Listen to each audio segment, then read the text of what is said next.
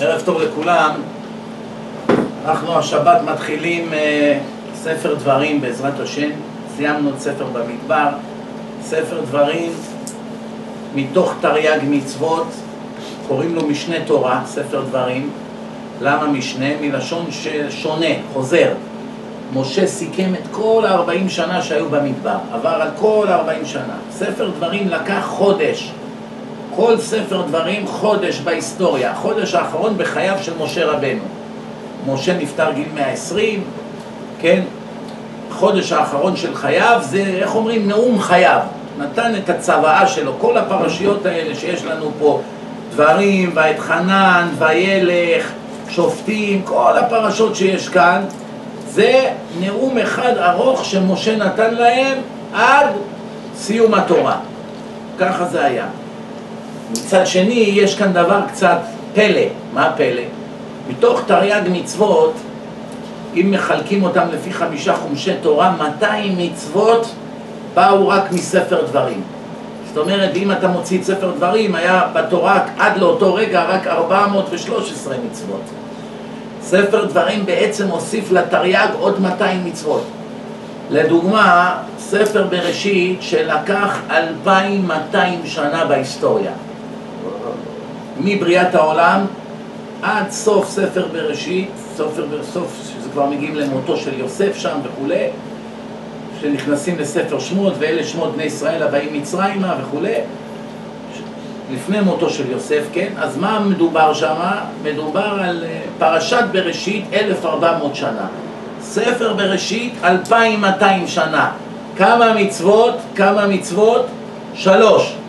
כל ספר בראשית שלוש מצוות. מת, כן, מתקופת בריא, בריאת העולם עד תקופת שירדנו למצרים ואלה שמות בני ישראל הבאים מצרימה זאת אומרת מיעקב וכולי ובניו וכולי 2200 שנה רק שלוש מצוות הראשונה זה פרו ורבו השנייה זה, זה אה, ברית מילה והשלישית, לא גיד אנשי, גיד אנשי זה רק נאמר ליעקב אה, עם עשיו שם. השלישית, אני חושב שזה, אם אני, לא, אם אני לא טועה, זה חידוש החודש. יכול להיות שזה כתוב שם, אני לא יודע, צריך לבדוק מה השלישי. אבל שלוש מצוות בסך הכל. השני, ספר, אה, ספר שמות, כמה מצוות יש בספר שמות מתוך התרי"ג מצוות, בואו נעשה את החשבון ביחד. כמו שאמרנו, ספר בראשית, שלוש מצוות. מתוך הספר, אה, מתוך ספר שמות, 111 מצוות, 111, ספר שמות. ספר ויקרא, הכי הרבה, 247 מצוות, כל הכוהנים, כל הקורבנות, כל המזבח ובית המקדש וכולי, כל הדינים והכל, 247 מצוות. ספר במדבר, 52 וספר דברים 200 מצוות. מתוך ה-200 מצוות שיש לנו בספר דברים, 77 מתוכם מצוות עשה. תזכרו, 77. 123 מצוות לא תעשה. לא, לא, לא, 123 פעמים. כן, כן, כן, 77 פעמים. סך הכל, הכל ביחד, תרי"ג מצוות. 365 איסורים, 248 מצוות עשה. הגאון מווילנה, הוא נתן משל מאוד יפה. הוא אומר, מה ההבדל בין ארבעת מתוך החמישה חומשי תורה, בראשית, שמות ויקרא במדבר, לבין דברים? ההבדל הוא כמו בתפילין. בתפילין, תפילין של ראש יש ארבע פרשיות, כל אחת בפני עצמה. ארבע פרשיות. כל אחד במחלקה מפני עצמו. תפילין של יד, כל הארבע פרשיות על קלף אחד. זה אותן פרשיות. ארבע, כל פרשה על קלף לחוט, בתוך, בתוך המחיצות של הראש, ושל היד, כל כולו על קלף אחד ארוך ארוך, כמו חגורה, מגלגלים את זה לגליל, ודוחפים את זה בתוך התפילין של היד. אומר הגאון מווילנה, הארבעה שיש בראש זה כנגד ארבעה חומשי תורה. ארבעה. כל בראשית, שמות, ויקרא במדבר. והתפילין של יד זה דברים. למה? כי ארבעה מתוך החמישה חומשי תורה, כל אחד יש לו משהו ייחודי. בראשית, בריאת העולם, האבות, התהוות האומה וכולי, כן? אחר כך שמות, ירידה למצרים, הכנה למתן תורה, יציאת מצרים, מתן תורה, כל מה שקרה שם, כן? אחר כך ויקרא זה גם כן חודש, כל ספר ויקרא גם כן חודש. כל הכהנים, קורבנות, כל הדינים, בית המקדש, ספר וכולי, זה ספר ויקרא. והמדבר, תקופת המדבר, כן? כל הספירה, כל עברו ממקום למקום, כל השתלשלות המאורעות.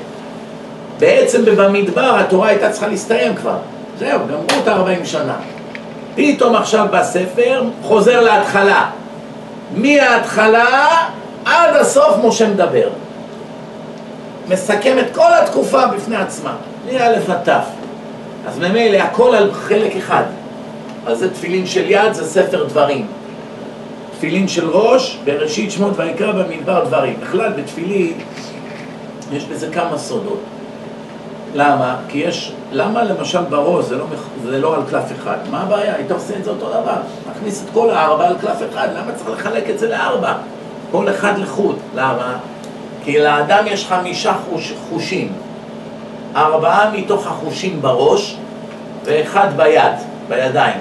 חוש המישוש זה בידיים. יש פרש, פרשה אחת, פרשייה אחת, הכוונה קלף אחד בתוך היד, כנגד חוש המישוש. הראש זה עיניים, ראייה, אף, פה ואוזניים. ארבעה חושים. כל קלף כנגד חוש. כי כל החמישה חושים האלה, ככה האדם חי. בלי החושים הוא לא שווה כלום. לא יכול לראות, לא שומע, לא רואה, לא יכול לטעום, לא יכול למשש. איזה חיים יש לו?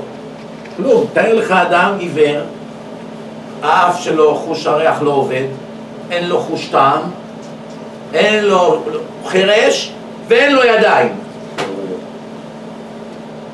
אין לו ידיים, אין לו רגליים. כמו נחום איש גמזו, אחרי שקילל את עצמו. המעשה המפורש בגמרא, שנחום איש גמזו הלך פעם ברחוב עם חמור מלא, ככה שק מלא במטעמים, בא לו איזה עני אחד, רבי פרנסני, כוונה תאכיל אותי, אני רעב. אמר לו, המתן עד שאפרוק מן החמור. הסתובב, התחיל לפתוח את החבלים, ככה, אתם יודעים, לאט לאט בניחותא. עד שפתח והוציא משהו לתת לעני, הסתובב, רואה העני נפל מת. תאר לך איזה רעב הוא היה. החומיש גמזו לא תיאר לעצמו שהוא על סף מוות. מה, מה, עוד כמה שניות? היית רעב כבר כמה שעות. עוד שתי שניות, לא יקרה כלום, כן? הנה נפל ומת. כל כך הוא הצטער על זה שהוא הלך בניחותא, התחיל לקלל את עצמו. העיניים האלה שלא ראו את העני במצוקתו התעברו, התעוור. הידיים האלה שלא רצו לתת לו אוכל, ייגדרו. קיצור, כל הקללות שהוא קילל את עצמו באו עליו. בסוף הגמרא מתארת שהוא היה בתוך בית עני, בית עומד כל רגע להתמוטט לו על הראש, הוא על מיטה, ויש שם כל מיני זבובים, כל הגוף שלו, אמר הגוף שלו ריחם עליך, התמלא בשכין. שכין זה כאלה אבעבועות דם, מוגלות כאלה, כל... עכשיו מה, שיש לך דם בגוף, ישר הזבובים באים, עכשיו הזבובים הולכים על הגוף, מגרדים, מדגדגים את הגוף, אתה צריך לגרד, אבל אין לך ידיים, כי נקטעו לו הידיים. בקיצור, הוא שוכב ככה במיטה, אין לו ידיים לגרד, הזבובים ככה הולכים עליו, אין לו עיניים, כלום אין לו, בקיצור. אז מה קרה? שמו את, ה... שמו את המיטה שלו בתוך דליים עם מים, כדי שהנחשים לא יתפסו עליו גם. כי הנחשים גם כן מריחים, באים ככה, מטפסים על המיטה, כשמגיעים למים אין להם יותר חוש הריח לנחשים. לכן אם אדם נחש רודף אחריו ויש מים בסביבה, מיד לרוץ לתוך המים. ברגע שהוא מגיע למים הוא מאבד, כי הנחש יכול להריח אותך מרחוק מאוד, אפילו הלכת על הרצפה הוא מריח אותך, זה מדהים. חוש הריח הוא הולך כל כך דק, שאפילו נגעת במשהו, נחש מריח. למשל נחשים הם מתאווים לנשים, כמו נחש הקדמוני התאווה לחווה. כתוב שאם נחש רץ אחרי אישה, שתוריד את הבגד העליון, כל עוד זה לא חוסר צניעות, כן? ותזרוק את זה לצד, הוא מיד ילך על הבגד ויעזוב אותה. הוא הולך לפי חוש הריח. ואם היא לא יכולה, שתרוץ למים. כן? למה? ברגע שהוא יגיע למים הוא לא יכול. ככה הם שמים את המיטה בדליים של מים כדי שהנחשים לא יוכלו לטפס על המיטה, כן? בקיצור, יום אחד באו, רצו לפנות אותו, הבית עומד להתמוטט. אמר להם, קודם כל תוציאו את עצמכם מהבית ואז תמשכו את המיטה שלי. אמרו לו, למה? הוא אומר, כי איך שאתם תוציאו אותי, הבית יתמוטט. למה? מרוב שהיה צדיק, השם עשה נס שהבית הזה לא היה מתמוטט עליו. איך שבאמת הוציאו אותו, שניות אחרי הבית נפל. זאת אומרת, הזכות שלו עמדה שהבית לא יתמוטט לו על הראש, אבל פחד שתוציאו אותי, הבית יתמוטט עליכם. בכל אופן, נחזור לעניין, סך הכל ביחד, תרי"ג מצוות, כן? הרבי מגור, השפת אמת, אחד הרבנים של הדורות הקודמים, קראו לו השפת אמת, הוא היה חריף מאוד, הוא היה כותב על התלמוד, הסברים על התלמוד, קושיות, תירוצים, אדיר, אדיר, השפת אמת. והוא אמר דבר מאוד מעניין, הוא זה שחידש את החידוש, התפילין האלה של, שהספר דברים הוא מבחינת תפילין של יד, אלא שהכל במכה אחת משה סיכם את הכל. הגאון מווילנה נתן משל יפה מאוד. מה המשל שלו? אומר ככה הגאון מווילנה. אומר, ספר דברים אפשר לחלק אותו לכמה יחידות, כדלקמן. חמשת הפסוקים הראשונים זה הקדמה לספר, אלה הדברים וכולי. תזכרו, חמישה פסוקים. בהם אנחנו מוצאים שלוש פעמים דיבור של משה. חמישה פסוקים ראשונים בספר דברים, שלוש פעמים, אלה הדברים אשר דיבר משה אל כל ישראל. זה הפסוק הראשון בספר דברים. אחר כך, בהשתי עשר לחודש, גם כן, הכוונה בחודש האחד עשרה, שהוא חודש שבט, דיבר משה אל בני ישראל. עוד פעם דיבר משה. והפסוק השלישי, בעבר הירדן בארץ מואב, הואיל משה באר את התורה הזאת. חמישה פסוקים, שלוש פעמים, משה, משה, משה. טוב. מה, למה מחולקים את זה לשלושה לשונות? תכתוב הכל בפסוק אחד. משה דיבר ובאר, נגמר, מה? עוד פעם ועוד פעם, כן? אלא, אומר הספורנות, זה אחד המפרשים הגדולים של התורה, הם מקוונים, שלושת הפסוקים האלה, כנגד ספר שמות ויקרא ובמדבר. שמות, שלושת הספרים האמצעיים, כן? למה? ש... שאלה הספרים שבהם ניתנו החוקים והמשפטים לעם ישראל, בניגוד לספר בראשית, כמו שאמרתי לכם, שזה התהוות האומה וכולי, ובריאת העולם והדורות וכולי, עוד לא היה חוקים, מלבד קצת שלוש מצוות סך הכל, זהו. החלק הראשון, מתחילת הספר עד סוף פרק ד', כן? עיקר תוכנו של החלק של ספר דברים, דברי מוסר ותוכחה לעם. משה מדבר דברים קשים, אלה הדברים. נתן להם נאום, איך אומרים, אם היום משה היה נותן את הנאום הזה, הליברלים והשמאלנים והעיתונות, הוא לא היו עוזבים אותו יום ולילה. קיצוני, פנאט, חושך, מה אתה מדבר על מוות, מה אתה מדבר על סקילה, מה אתה מדבר על כפיות טובה, מה אתה אומר זה, לא היו הורגים אותו, לא היו עוזבים אותו בעיתונים היום. אם משה היה נותן את הנאום שלו היום, וזה היה מגיע לאינטרנט, ליוטיוב, אתם יודעים מה עושים לו, שונא הדת? אמנון לוי היה מתקשר אליו 70 פעם בדקה, כן? לא, אולי בעצם הוא היה כבר לומד לקח, אחרי שהקלטנו אותו וחשפנו את פרצופו האמיתי, כל השקרים והמניפולציות והעריכה המגמתית שלו, הוא לא חלם שהוא יקבל כזו סתירה. אלפי תגובות, כמעט אחת לא הייתה בעדו. אפילו החילונים כתבו לו, אמנון יצאת פראייר. תקראו בעצמכם, תראו. למה? הוא לא, הוא פתאום קלט את המצלמה. שלך? כן, אז הוא שאל אותי באמצע הרעיון, מה זה? כן. הוא רואה את העוזר שלי, אבישי מסריק. אמרתי לו, זה סתם, אני מסריט לעצמי את הרעיון גם כן. אומר, מה, אתה לא סומך עליי? הסחתי את דעתו. צ'יק צ'אק בלבלתי אותו והתחלתי לענות לו על השאלה שהוא שאל אותי קודם, אז הוא לא שם לב. עכשיו הוא כבר בוכה על זה ויבכה על זה עוד שנים רבות. למה? הפרצוף האמיתי של כל השקרים של הטלוויזיה הרשעית הזאת נחשף לעיני כל העולם, איך הם עורכים, איך הם חותכים. חותכים. אתם שומעים? אז אה, זה המציאות, אנשים רשעים, לוקחים קטע, חותכים את ההקדמה, חותכים באמצע איזה משהו, מצמידים את הקטעים, ואז זה נשמע פחות משכנע, או פחות טוב, או הפוך ממה שהדרשן התכוון. זה השיטה שלהם. היום באמצעים שיש היום וכל הטכנולוגיה, קל מאוד לרצוח בן אדם על ידי הונאה ורמאות. הבנתם? ככה הם עושים היום, אבל סופם יגיע בקרוב. כל אחד ישלם על כל מעלליו. נחזור לעניין. אז אמרנו, משה נתן נאום שמוסר ותוכחה לעם, כן? החלק השני מפרק ה' עד פרק כ"ז, כן? נתינת החוקים והמשפטים לישראל. ויקרא משה אל כל ישראל, מרמזת לפתיחת ספר ויקרא. משה אסף את כולם, ספר ויקרא, אמרתי לכם, יש הרבה הרבה מצוות, 247 מצוות, רוב המצוות זה בספר ויקרא, כן? החלק השלישי מפרק 27, כן? מפסוק ט' ועד סוף הספר, מהו ברכות וקללות. כבוד הרב, מה אתה מקלל? דרכיה דרכי נועם, למה אתה כזה קשוח? אל תדבר שלילי, דבר חיובי. למדנו ממשה, יש לנו גדול ממשה. משה עמד וברך, משה עמד וקלל. מה, הוא קילל בעצמו? הוא בירך מעצמו? הוא בירך מהשם, קילל מהשם. מאיפה באו הקללות? האיומים, ההפחדות, העונשים, השכר, הברכות, מאיפה זה בא כל זה? מה, משה הגה מעצמו?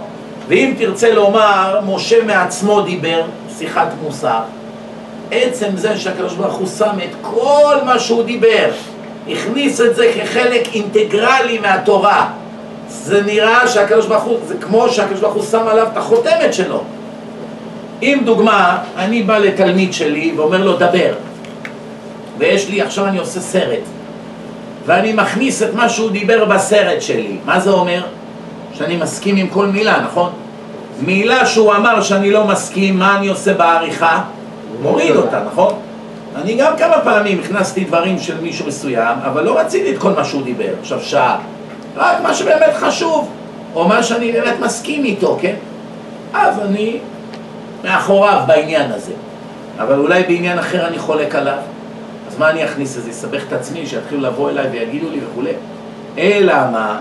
השם הכניס את ה... מה שהשם הכניס, אולי משה דיבר עוד דברים, אבל מה שהשם הכניס בתורה, זאת אומרת, השם אמר אמן. אין שום נפקא מינה, אין שום הבדל בין השם דיבר או משה דיבר. כי השם הכניס את זה בתורה, רבותיי. דרך אגב, למי שעדיין לא מבין, הקודים שיש בתורה, קודים מינימליים, שווים, זה גם על ספר דברים. מה שמוכיח שבאמת משה דיבר נבואה מהשם, כמו שאר התורה. כי אם משה דיבר מדעתו, איך פתאום יש קודים? דילוגים שווים, מתאימים, לפי נושא, מוצפנים בתוך התוכן, זה האדם לא יכול לעשות, זה רק מחשב יכול לסדר. רק השם ורק מחשב יכול לסדר. אלא רואים מכאן, דרך אגב, הקודים הם לפעמים מתחילים בספר דוגמה, יש קוד שמתחיל בספר במדבר ונמשך לספר דברים.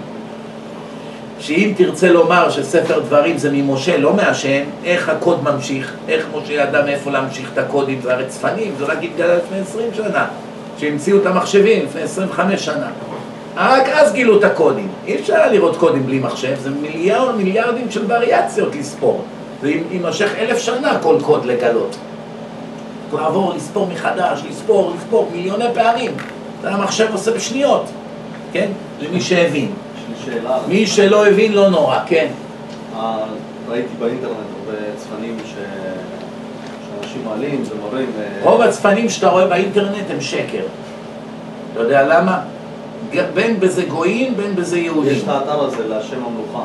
כן, אני אגיד לך מה, אני לא יודע אתרים, אני רק אומר לך, רוב, שמע טוב, רוב הצפנים שאתה רואה באינטרנט הם שקר. למה?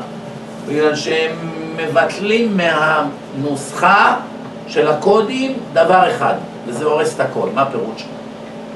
כדי שהקודים האלה יחשבו קודים מתוכננים שבורא עולם יצפים בתוך הספר, צריך שזה יהיה קוד מתמטי שווה, אבל הוא צריך להיות מינימלי. אני אסביר לכם מה זה מינימלי, זה המילה הכי חשובה פה. אחרי השווה. צריך שיהיה קוד שווה, אם לא המחשב לא ימצא אותו, כן? דילוג שווה צריך. אבל לפעמים בספר שיש בו 304,805 אותיות, המחשב ימצא הרבה קודים בצורה אקראית. כל כך הרבה אותיות, חייב שיהיה כל מיני מילים שהמחשב מצא בדילוג שווה של אלף, של אלפיים. זה יש גם בספרים אחרים, זה לא שום דבר מיוחד. אנחנו לא מדברים על אקראי, אקראי זה הכוונה מקרי. אנחנו מדברים על קודים מתוכננים. איך יודעים אם קוד הוא מתוכנן? מתוך כל האפשרויות שהמחשב מצא את המילה הזאת בדילוגים שווים, התוכנה אומרת למחשב, אל תוציא לי את הכל, רק את הקטן ביותר. אני רוצה את זה בדף אחד בתורה, לא רוצה את זה במאה דפים. לא רוצה אות אחת בפרשת בראשית, אות אחת בפרשת לך לך, אות אחת בפרשת, אה, אה, בספר שמות, אות אחת בספר ויקרא, ואות אחת במדבר, ואות אחת בדברים. בהפרש של 300 אלף אותיות, הכל ביחד. זה לא, לא מעוניין בזה, זה יודעים שזה אקראי, זה יכול להיות בהרבה ספרים עבים. אלא מה? אני אומר למחשב, תשלוף לי רק את הקטן ביותר. למשל, אני מכניס למחשב את המילה איידס, א', י', י', ד', ס'. הוא יכול למצוא לי עכשיו א',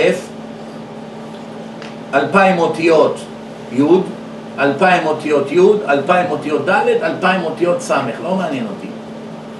זה יכול להיות בצורה אקראית. אבל אם הוא מצא לי אותו בדילוג של חמישים אותיות, א', חמישים אותיות י', חמישים אותיות י', חמישים אותיות ד', חמישים אותיות ס'. אז חמישים, חמישים, חמישים, חמישים, חמישים, זה הכל בדף אחד, כן? בקטע אחד בתורה. מרוכז. כבר רואים שזה לא מקרי, זה דווקא פה. אז מכניסים עוד מילים שקשורות במילה איידס. מחלה בדם למשל, מוצא אותו באותו מקום. לא על כל התורה, נכון, big deal. כמעט כל דבר אתה יכול למצוא. אחר כך מכניסים מהקופים. הרי זה בא מהקופים, זו הפעם הראשונה שקיבלו דם מקופים. ככה זה התחיל הרי. איך התחילה המחלה הזאת? זה מופיע באותו מקום. והפלא הכי גדול, תמיד, כמעט תמיד, הקודים מופיעים בפרק שמדבר על אותו נושא. באיזה פרק נמצאים כל המילים שקשורות לאיידס? סדום ועמורה. ההומוסקסואלים ומה שהשם עשה להם ומחק את כולם מן העולם. שמה יש את המילה איידס. למשל, בפרק הראשון בתורה מדובר על אדם הראשון שהקדוש ברוך הוא שם אותו בגן עדן וציווה עליו לשמור על הגן, לעבוד את הגן ולטפל בעצים, נכון? כל המילים שאתה מכניס שקשורות לפירות, ירקות, עצים וכולי, גינה, גן, כל המילים שאתה מכניס, המחשב מוצא את כולם באותו עמוד, בעמוד שמדברים על אדם הראשון בגן, עם העצים. למשל, תכניס חיטה באותו עמוד, שעורה בדילוג שווה באותו עמוד, גפן, אותו עמוד, רימון, אותו עמוד, תאנה, אותו עמוד, עץ, אותו עמוד, כל המילים, אני מדבר על מעל 30 או 40 מילים בערך, יש לי שקף שלם על זה, המון המון מילים שקשורים בפירות, שבעת המינים, הכל מופיע בעמוד שמדבר על עצים ועל הגן. לא מקרה.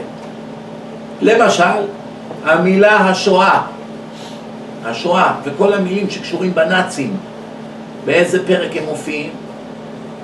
באיזה פרשה? פרשת וילך. מה כתוב בפרשת וילך? השם אמר למשה, הנך שוכב עם אבותיך, וקם העם הזה וזנה אחרי אלוהי נכר, כן, ועזב אותי, ויאמרו אין אלוקים בקרבנו, וחרה אפי בהם ביום ההוא, כן, על כי יאמרו אין אלוקים בקרבנו וכולי, אסתר אסתיר פניי מהם, שומעים? שמה, תקראו את זה, פרשת וילך, מתוארת שם שואה בפרטי פרטים. שהשם יעזוב אותנו ויסתיר את פניו וישים אותנו ביד של הגויים האכזריים. ולא יהיה שם לשמור עלינו. זאת אומרת, תמיד השם בכל מקום, רמת ההשגחה תרד הרבה מתחת לממוצע. יש השגחה ממוצעת, ממוצעת של השם על העולם, יש השגחה של השם על עם ישראל, שזה מעל ההשגחה שלו על הגויים, שההשגחה ברמה יותר גבוהה, ויש השגחה עוד יותר מיוחדת על הצדיקים, שזה כבר מעל לגדר הטבע, זאת אומרת, יש דרגות בהשגחה. זה נקרא בלשון אחרת סייעתא דשמיא, סיוע משמיים. הבנתם? למשל, יש דברים קטנים בחיי האדם שאדם פיקח רואה כמה השם עוזר לו. למשל עכשיו העוזר שלי מהארץ, הוא בדרך לכאן, הוא נחת אתמול, נסע עם אמא שלו לשיקגו, הוריד אותה בשיקגו, כיבד אותה, לא רצה שהיא תטוס לבד. היום הוא צריך לחזור, להישאר איתי, ומכאן אנחנו נוסעים חזרה ביחד לארץ. אמרתי לו, אל תעשה את הטיסה בין 4 ל-6, כי יש לי פגישה, אני סגור, אני לא יכול לענות לטלפונים, תגיע או לפני 4 או לפני 6, אני אאסוף אותך מהשדה. כמובן, מה הסוכן סידר? חמש ורבע הוא צריך לנחות. והפגישה הזאת, אני נתתי מילה לאנשים, הבטחתי להם שאני מפנה את הכל ואני יושב איתם מחלוקת גדולה בין אנשי עסקים על מיליוני דולרים בנדל"ן. עשרים עסקאות, הכל התפוצץ, מיליונים של דולרים. בלאגנים, בקיצור, במקום שייקח שנים בתי משפט, זה כבר פגישה שלישית בנושא. כל פגישה לקחה שעתיים, לצערי היום התחיל, היה איחור של חצי שעה, התחיל ארבע וחצי, נמשך עד שמונה וחצי. ארבע שעות רצוף לא יצאנו מהחדר ולא גמרנו את הכל. עוד פעם צריך להתראה, אבל התקדמנו הרבה, כן. בקיצור, הוא צריך לנחות, ואני אומר, טוב, אני סומך עליך שהוא לא ינחת לי בזמן הפגישה, מה אני אעשה? פתאום הוא שולח לי דקה לפני הפגישה, אני עוד בשיקגו, 45 דקות עיכוב. 45 דקות עיכוב. אז אני אמרתי, צריך לנחות חמש ורבע, עוד 45 דקות, נוחת בשש, עד שיוצא החוצה, שש וחצי. בדיוק אני אמור לגמור את הפגישה בשש, אני הולך, אוסף אותו, מושלם. לוקח אותו למנחה, הולכים לשיעור הראשון, באים לשיעור השני, הכל יסתדר. אבל מה נעשה? השם היה לו תוכניות אחרות. הפגישה נמשכה ארבע שעות, לא שעתיים. אי אפשר לצאת משם. אתה שופט בין אנשים, אתה לא יכול דקה לצאת החוצה. מה השם עשה? עיכב את הטיסה עוד ארבע שעות. עד עכשיו הוא לא נחת. ועכשיו תשמעו טוב, עכשיו אם הוא גם ינחת, אני צריך לרוץ לשיעור, אין לי זמן לנסוע לשדה תעופה. עיכב אותו. ועכשיו השיעור השני, עדיין עיכב אותו, וכבר החליפו מטוס, וגם המטוס השני לא טוב. עוד לא נחת. מתי הוא ינחת? איך שיגמר השיעור, על הדרך הביתה, ככה שמסדר את העולם. כל מיני חשבונות. השם החליט לנקות לו קצת עוונות, לתקוע אותו שש שעות בשדה, ניקה לו את כל העוונות של התקופה האחרונה, ועל הדרך גם לסדר לו טרמפ, כי ממילא לא היה בא לו הטרמפ. מה ההבדל אם הוא היה צריך לחכות שם או לחכות פה? היה נוחת פה, הוא גם היה תקוע. אי אפשר היה לאסוף אותו. הבנתם? זה נקרא סייעתא דשמיא. אמנם זה לא פרטים ברומו של עולם, אבל אפילו בדברים הקטנים רואים איך השם מסדר לך את הסקייג'ואל, את הלוח זמנים, והכל מתאים, ובעיתו, בזמנו. רואים את זה בחיי היום-יום, אדם שהוא פיקח, הוא שם לב איך השם עושה לו הרבה הרבה חסדים קטנים. לפעמים חסדים גדולים מאוד וכולי, כן? טוב, נתקדם הלאה. אז uh, ממשיכים הלאה. תמיד הפרשה הזאת של דברים יוצאת סמוך לתשעה באב. תמיד, תזכרו. היא יוצאת סמוך לתשעה באב. וכל כך למה? כי משה מדבר על חטא המרגלים. הוא מתחיל בנאום של התוכחה שלו על המרגלים שהיו כפויי טובה והוציאו דיבה על ארץ ישראל והמיתו בכך אסון על עם ישראל. מה האסון שהמרגלים עשו לעם ישראל? נגזר על עם ישראל לא להיכנס לארץ הקודש. הרי האסון, הרי מה, מתי, בתשעה באב חמישה דברים קרו לאבותינו בתשעה באב, נכון? אחד מהם מה היה? נגזר על אבותינו שלא ייכנסו לארץ הקודש. מלבד יהושע בן נון וכלב בן יפונה, כל העם שיצא ממצרים נגזר עליהם כולם למות במדבר. מתי זה היה? תשעה באב. ספר דברים, מה מתחיל? עוון המרגלים. שימו לב איך הכל מתאים, הכל בהשגחה משמיים. שומעים? הכל בהשגחה משמיים. הנה, ברוך השם, נחת, הגיע. נכתוב לו רק שנייה, אני בדרך. נמשיך הלאה. טוב. בקיצור, בקיצור, רק נסיים את העניין הזה. אז תמיד זה נופל סמוך לתשעה באב. הקדוש ברוך הוא אמר לעם ישראל, אתם בכיתם בכייה של חינם ואני אתן לכם לבכות בכייה של דורות. בכיתם על כלום? כל תשעה באב תשבו ותבכו על חורבן בית המקדש. למה? כי בכיתם על שטויות. כפויי טובה, לא שמחתם עליי. הבטחתי לכם ארץ זבת חלב ודבש, לקחתם את המילה שלהם נגד המילה שלי, בכיתם, מה הבאת אותנו לכאן, למה הוצאת אותנו ממצרים וכולי, אין שום בעיה. ביום הזה שבכיתם, כל שנה אני אדאג שתבכו, כל שנה ושנה, וכבר אלפיים שנה בוכים ובוכים ובוכים. זה לא נגמר, לצערנו הרב. דבר נוסף, הפרשה מתחילים תמיד בקריאת ספר דברים, היא נקראת שבת חזון, מלשון נבואה, חזון, חזון, כן? על מה? בהפטרה קוראים, לה, קוראים בפרשה חזון ישעיהו בן אמוץ. ספר ישעיה, פרק ראשון, פסוק ראשון. בפתיחת הספר, חזון של ישעיהו, לפני 2,600 שנה הוא היה נביא. מה הנבואה שלו? מדברת על איכה הייתה לזונה קריה נאמנה. מדבר על החורבן. אחר כך הנביא ירמיהו כתב את מגילת איכה אחרי החורבן. דרך אגב, זה, הנבואה נכתבה, המגילה נכתבה בנבואה, כבר מתארת עוד לפני שהיה. שומעים? הוא אומר ככה, תשמעו טוב. משה אמר לעם, איכה אשא לבדי תורככם ומסעכם וריבכם. איך? איכה מה זה איך?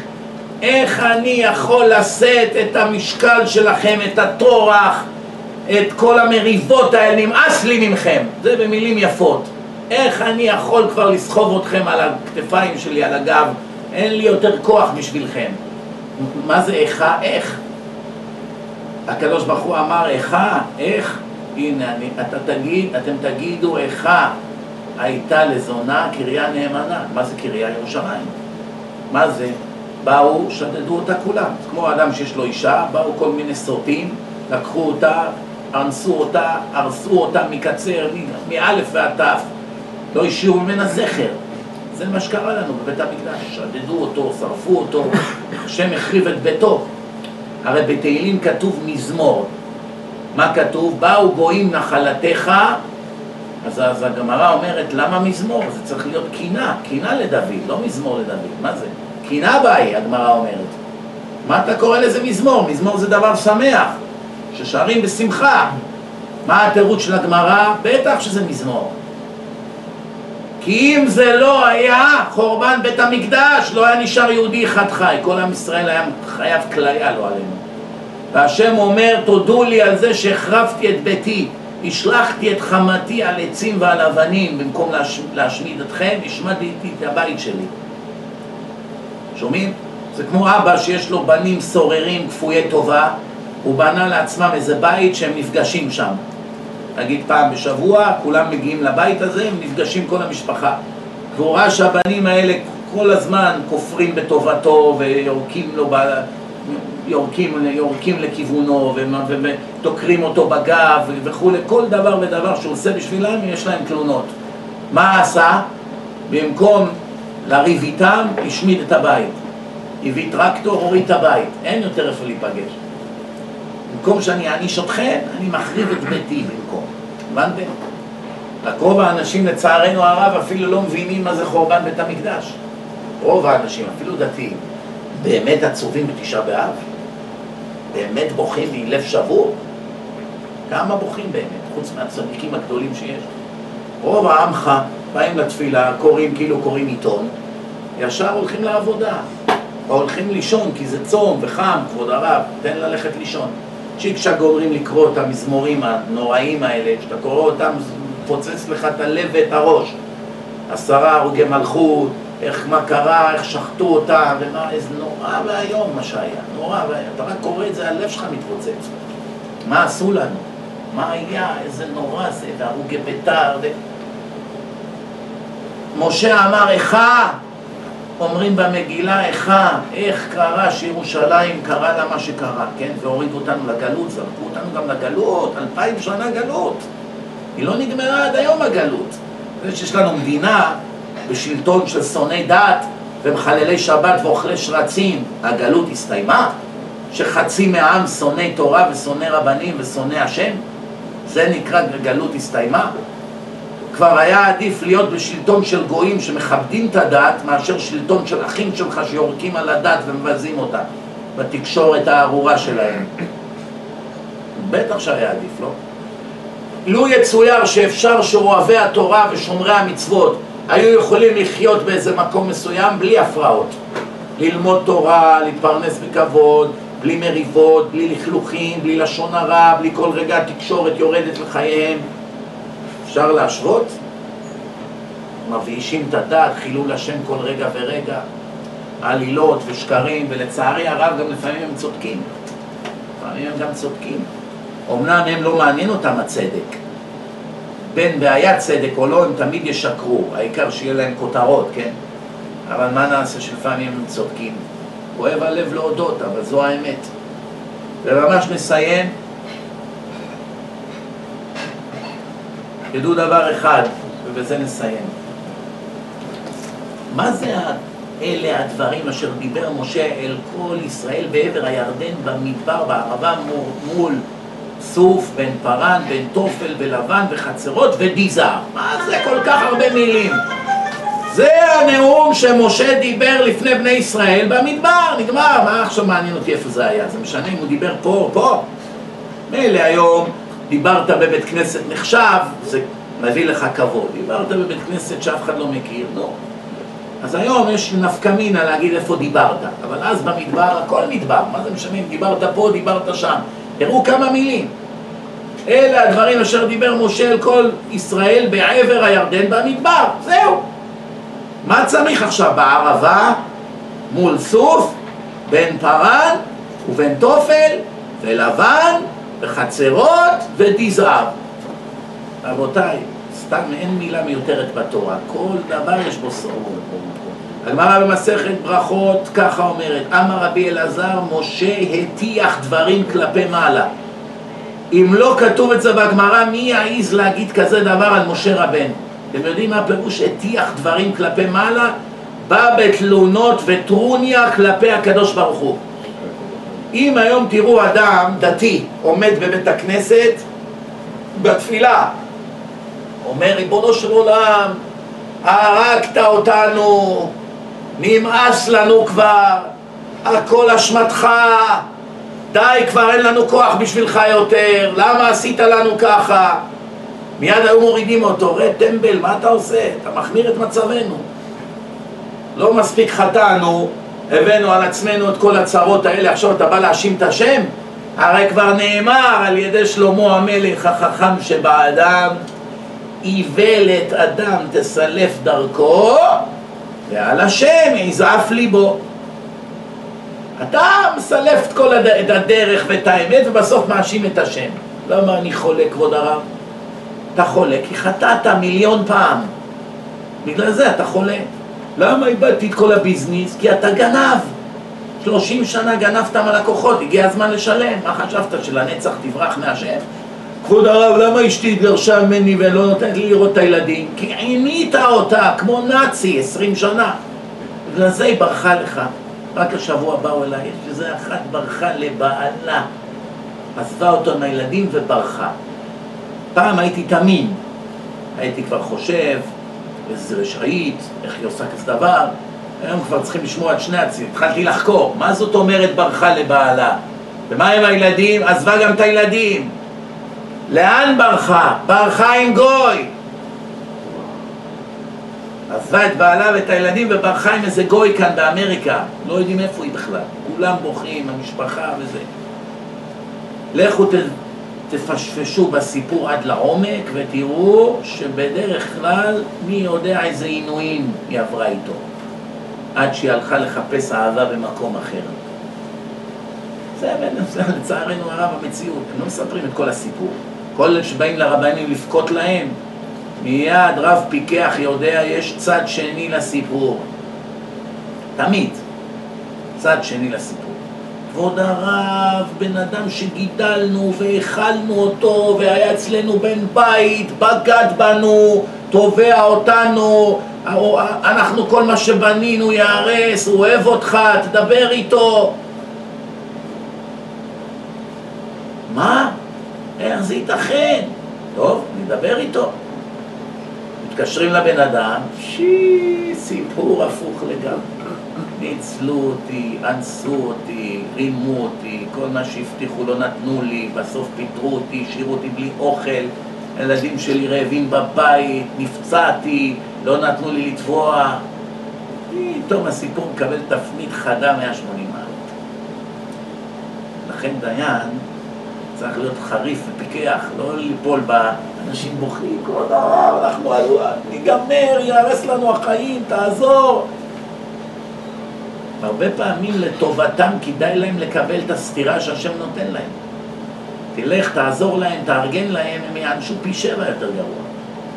כי השם רוצה עכשיו אותם על הברכיים. 40 שנה חיכיתי לך, יא נבל, גאה ושרוח. עכשיו הורדתי אותך עד עפר, אתה רוצה שהרבנים יצילו אותך? אנחנו אין לנו ברירה, אנחנו חייבים לעזור לכל יהודי. כל יהודי שבא מבקש עזרה, אין לך ברירה, זה ציווי. צריך לעזור. אבל עצת השם היא תקום, רבות מחשבות בלב. הרב רוצה לעזור, רץ, משתדל, עצת השם היא תקום. המשפט האחרון להיום, רבותיי, למה קראתי לכם את כל הקטע הזה? תשמעו אותו מה הגמרא אומרת. משה מטיח דברים כנגד השם. איך ייתכן? כזה ענב, כזה נחמד, משה. איך ידבר נגד השם? שימו לב מה קורה פה. אמר רבי ינאי, כך אמר משה לפני הקדוש ברוך הוא, ריבונו של עולם, בשביל כסף וזהב שהשפעת להם לישראל עד שאמרו די, כבר היה להם יותר מדי, לא היה, אמרו אין לנו איפה לאחסן את זה. יצאו ממצרים עם אוצרות, ביזת הים, ביזת מצרים. הוא שגרם שעשו את העגל. אתם שומעים מה כתוב כאן? עגל הזהב, שלושת אלפים איש מתו. משה טחן אותו והשקע אותם ואנשים מתו. אנשים מתו. ערב רב עשו את העגל והיהודים לא מחו. טרגדיה כזאת, אחת מהטרגדיות הגדולות בתולדות עם ישראל, מרדו בקדוש ברוך הוא בפומבי. העמידו פסל וצועקים אלה אלוהי ישראל, אלה אלוהיך ישראל, בושה כזאת.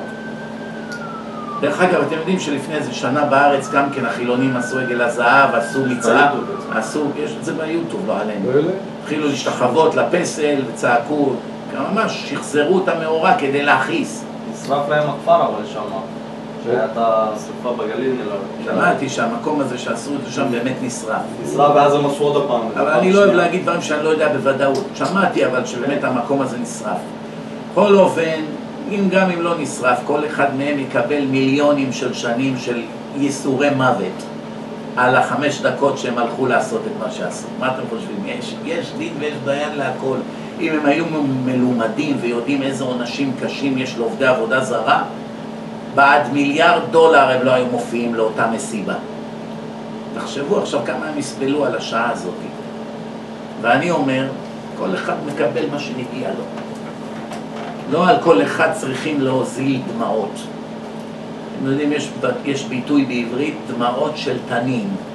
אוקיי. מה זה? דמעות מזויפות. למה תנין? מה זה דמעות של תנין? מה? למה אומרים דמעות של תנין? חשבתם פעם? אני חשבתי, אני לא יודע, אולי אני טועה, אבל אני, ההשערה שלי היא כי תנין הוא בתוך המים, מה נפקא לא מינה, בוכה, לא בוכה, ממילא לא רואים. אלה לא דמעות שמועילות, אחד בתוך המקווה בוכה בפנים. זה? תקעו החוצה ותפקד, תתייבש, ואז תפנה, כאילו שאתה בוכה. אתה עכשיו בא לנו רטוב מהים? מי ידע שאתה בוכה? נכון או לא? דמעות של תנין.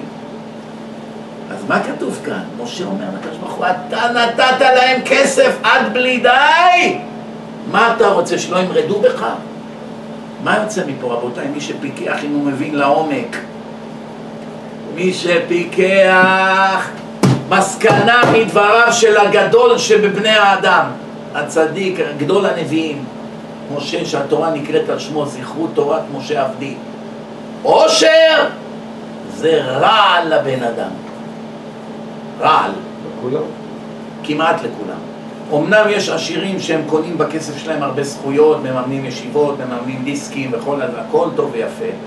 זכויות, כן, אפשר להרוויח מיליארדים של זכויות אם אתה משקיע את הכסף שלך נכון. אבל אתה, בתור בן אדם, בינך לבין השם, זה רעל הכי גדול שיש. ממש, אתה אוכל רעל עם כפית כל יום. יותר מדי עני, גם קשה לעמוד בניסיונות, אתה גם יכול להישבר. הגמרא אומרת, בינוני, משלם את החובות, זהו. ברוך השם לא חייב לאף אחד, אין לי כלום, דירונת, מצ'וקמקת, הכל בסדר, העיקר יש מקום לילדים לישון, מכונית מצ'וקמקת, העיקר נוסעת לישיבה וחזרה, ברוך השם. אוכלים פעם בשבוע, יכולים איזה חתיכת עוף בשבת, ברוך השם, אולי איזה דג, יופי. לא בגדים גרנדיוזיים, ולא שעוני יוקרה, ולא BMW, ולא סאונה על הגג, ולא כל הדברים האלה. עזוב אותך מהדברים האלה. האמריקה הזאת זה המרכז של המטריאליסטיות. אפילו אירופה לא ככה. אני הייתי הרבה באירופה, בכל מיני מדינות. אמנם יש גם באירופה עשירים גדולים, אבל האורח חיים שם הוא פחות משל אמריקה. לא ראוותני. הכל כאן ענק וראוותני, והכל כאן מקפידים על היופי ועל הפאר, ומכוניות גדולות, ובתים ענקיים. בארץ מחקים את אמריקה, יש כאלה שכונות. כל מיני שכונות יוקרה, גם בונים כל מיני. טוב, זה המחלה שלנו. על זה בן אדם צריך לבכות, על התערובת חומר הזאת שהורסת את הבן אדם.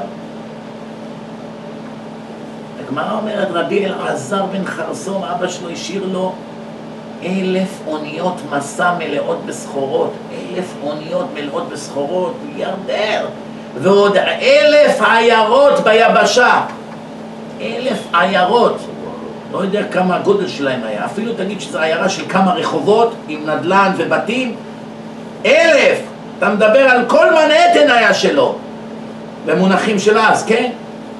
ביל גץ היה הנהג שלו, במקרה הטוב.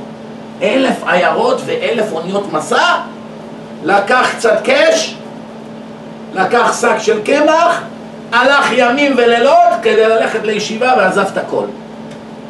כלום! לא אמר, בוא הנה עורך דין, הנה אני ממנן אותך ייפוי כוח, תתחיל למכור לי את הנכסים ותעביר לי את הכסף. אני יושב שם בישיבה, כל חודש תבוא, מה שמכרת תיתן לי. קח 20 אחוז, תביא לי את הכסף עם הניירות שמכרת. לא! לא רצה לבזבז יום על זה. לקח קצת זה בשביל לשרוד, והלך. ובדרך תפסו אותו, לא ידעו מי הוא. אמרו לו, בוא, בוא, חביבי, סוללים פה כביש, בוא, מנקים פה את הסלעים, בוא תעבוד. מה אתה הולך פה, מה? יש פה עכשיו מטלות. היי, איך אמרו לו, איך, איך אומרים בארץ? פרזיט. מה זה פרזיט? גם, זה בא ממילה אנגלית, parasite. מה זה parasite? פיל, מוצץ דם. אחד שאוכל חינם, כן? פרזיט. אמר, אמרו לו, בוא הנה, מה אתה לא, אתה רואה שאנחנו עובדים ואתה הולך? מה זה עכשיו? אני הולך ללמוד תורה. שמחת זקנתי, בוא תעבוד. פרזיט, משתמט. אז הביאו אותו לעבוד, מה עשה? את הכסף גם שהיה לו, נתן להם שוחד שיעזבו אותו. קחו, קחו כסף, עזבו אותי. הנה. אה, ראו כסף? יאללה, סע לשלום. גם את הכסף שלו. הוא הבעל הבית של העיר! יכול היה להגיד להם נבלים שכמותכם, אתם יודעים מי אני? אני בן של רבי אלעזר בן חרסום. או-אה, היו נופלים על הרצפה מתים מפחד. מחילה, מחילה, כבודו, שום דבר, תנו ללכת ללמוד תורה. גמרא מפורשת, זה לא צחוק. זה לא ממדרשות עליבאבא וחבריו. כתוב בתלמוד הסיפור הזה, רבותיי, זה מעשה שהיה. זה מה שמשה אומר להשם, אתה השם, אתה השם. של מה הצפת אותם בכל כך הרבה זהב וכסף והכל טוב שבעולם? מה מה צריך את כל זה? הרי למה השם עשה את כל זה? שיקחו ויבנו את בית המקדש, ייכנסו לארץ בזהב הזה, יקימו את בית המקדש. ומה הם עשו? זה נתן להם הרגשה של ביטחון מופרז, כולנו מיליונרים, אין, כולם מיליארדרים, עם שלם מיליארדרים, אין אף עני. בעולם לא היה כזה דבר. כל הדורות תמיד היה עשירים ועניים, העולם חייב עשירים ועניים, אבל במדבר כולם היו עשירים. אף על פי שלא היה מה לעשות בכסף, מה כבר יעשו? אבל עצם זה שאתה יודע, יש לך 100 מיליון דולר בחשבון בנק, אפילו שכרגע אתה לא יכול להוציא אותו כי הוא סגור בתוכנית חיסכון לשלוש שנים, יש לך ביטחון מופרז, אני שווה 100 מיליון, ככה בן אדם חושב. זה משנה את כל המערכת יחסים שלו עם הקדוש ברוך הוא. זה המציאות, רבותיי, לא לרדוף אחרי החומר ואחרי הכסף, מה שבא, ברוך הבא. מה שלא בא, ברוך השם. ככה השם רוצה אותך, זהו, זה, זה המציאות. ככל שהאדם ירדוף אחרי הממון, ככה הוא יתרחק יותר מהשם, ואין מה לעשות נגד זה. אין, אין. ואין בזה כמעט יוצא מן הכלל. כל מי שנכנס בתאווה הנוראית הזאת של הממון, לא יעזור שום דבר. הכל מחיים של כל פעולה, כל החלטה מסתובבת סביב הרדיפת ממון. הכל, ברכות רוצה כסף, דיסקים רוצה עשר שקל לדיסק, לא יודע כמה, הרצאה חמש עשרה אלף שקל, טיסה תביא לי business class, first class, אוספים אותך תביא לי לימוזינה, לא בא באוטו רגיל. הכל נהיה כסף, כי הבן אדם מכר את נשמתו לשטן. זה, הבן אדם כאן צריך להיזהר. השם ברך אותך בכסף, שתוריד פרופיל, עזוב אותך, מה אתה עכשיו? תהיה אדם רגיל, צריך ללכת לסופרמרקט, תבוא עם עגלה כמו כולם. אל תעשה את עצמך עכשיו איזה שייח' סעודי. אתה לא צריך שיהיה לך נהג, תסתדר לבד, תנהג. אם יש סיבות אחרות, לפעמים צריך נהג, אבל אל תחפש את השואו הזה.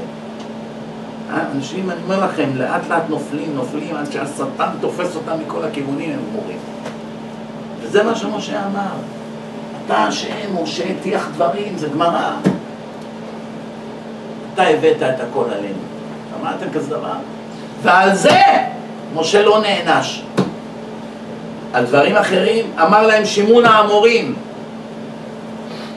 מורים, כאילו טיפשים שכמותכם, מה אתם מורדים?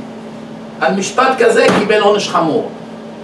היכה בסלע במקום לדבר אליו, עונש חמור. אמר עם קשה עורף, כל מיני, קיבל עונשים חמורים על זה שהוא נלחם בהשם בוויכוח, שהוא מעונש. כי השם בעצמו יודע שהוא צודק, חביבי, אתה צודק. אני היה לי כוונה שיקחו את הכסף ויעשו דברים טובים, לא שיתחילו למרוד בי, ויהיו גאוותנים כאלה ויעשו עגל, ייתנו את הזהב לעשות עגל זהב, לא מתביישים. רצים לתת את התכשיטים, כן? זה המציאות שלנו, השם נותן לנו זהב, אנחנו משתמשים בו נגדו. אין לנו זיכרון, משתמשים בו נגדו. רגליים נגדו, ידיים נגדו, עיניים נגדו, פה נגדו, אוזניים נגדו, הכל נגדו. בית נגדו, מכונית נגדו, שעון נגדו, טלפון, עוזר לך טלפון, אתה יכול לשלוח הודעות, להזיז עולמות במכשיר קטן, נגדו. להשתמש לכושר, לדבר כשר, לדבר של מצווה, למה לדברים טמאים? השם נותן מתנות ואנחנו לוקחים אותם והופכים אותם לקללות. יהי רצון שנקבל שכל בעזרת השם. ברוך אדוני לעולם, אמן ואמן.